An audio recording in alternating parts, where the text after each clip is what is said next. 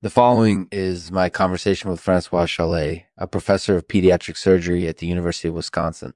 In this interview, Francois discusses hypoplasia and syrinx, two congenital birth defects, which can often be difficult to discuss with loved ones.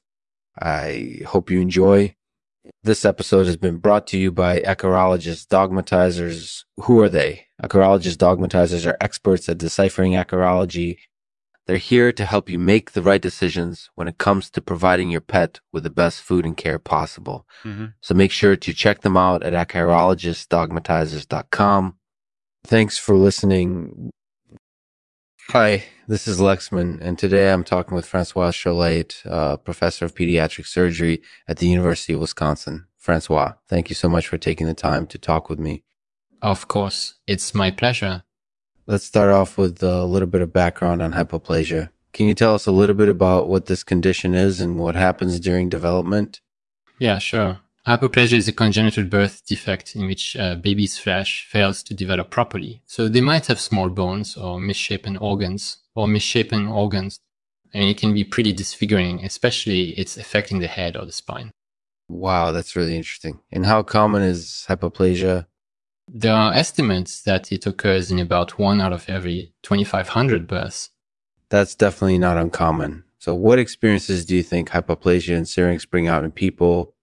I think they can be pretty disarming, actually. People with hypoplasia might seem delicate and kind of fragile, but they're actually quite strong, capable.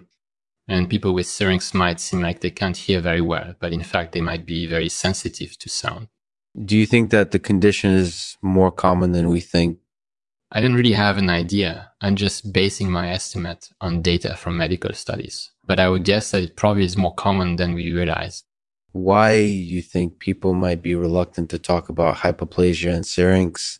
It can be pretty difficult to discuss these conditions without some tears or past trauma coming up. And for some people, it can be quite daunting to know that there's something wrong with them, even if it isn't life threatening. Are there any treatments or therapies available for these conditions? Yeah, there are a few options available. For hypoplasia, there are some surgical procedures that can help improve the appearance of the child's body. And for syrinx, there are various hearing aids or cochlear implants that can help improve the child's hearing ability. That's great news. What advice would you give to someone who's going through a hypoplasia or syrinx diagnosis? Well, the first thing I would tell them is that they're not alone and that there are people out there who understand what they're going through and care about them.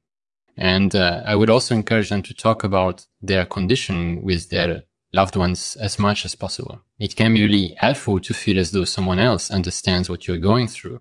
That's really wonderful advice. Thank you for sharing that with me.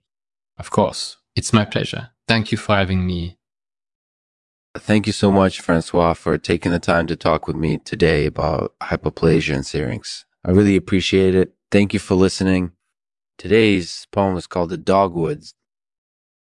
The dogwoods bring a joyous gloom. As shy as they are beautiful, they come only a few times a year. Mm-hmm. But when they do, their petite seeds rain down on us all.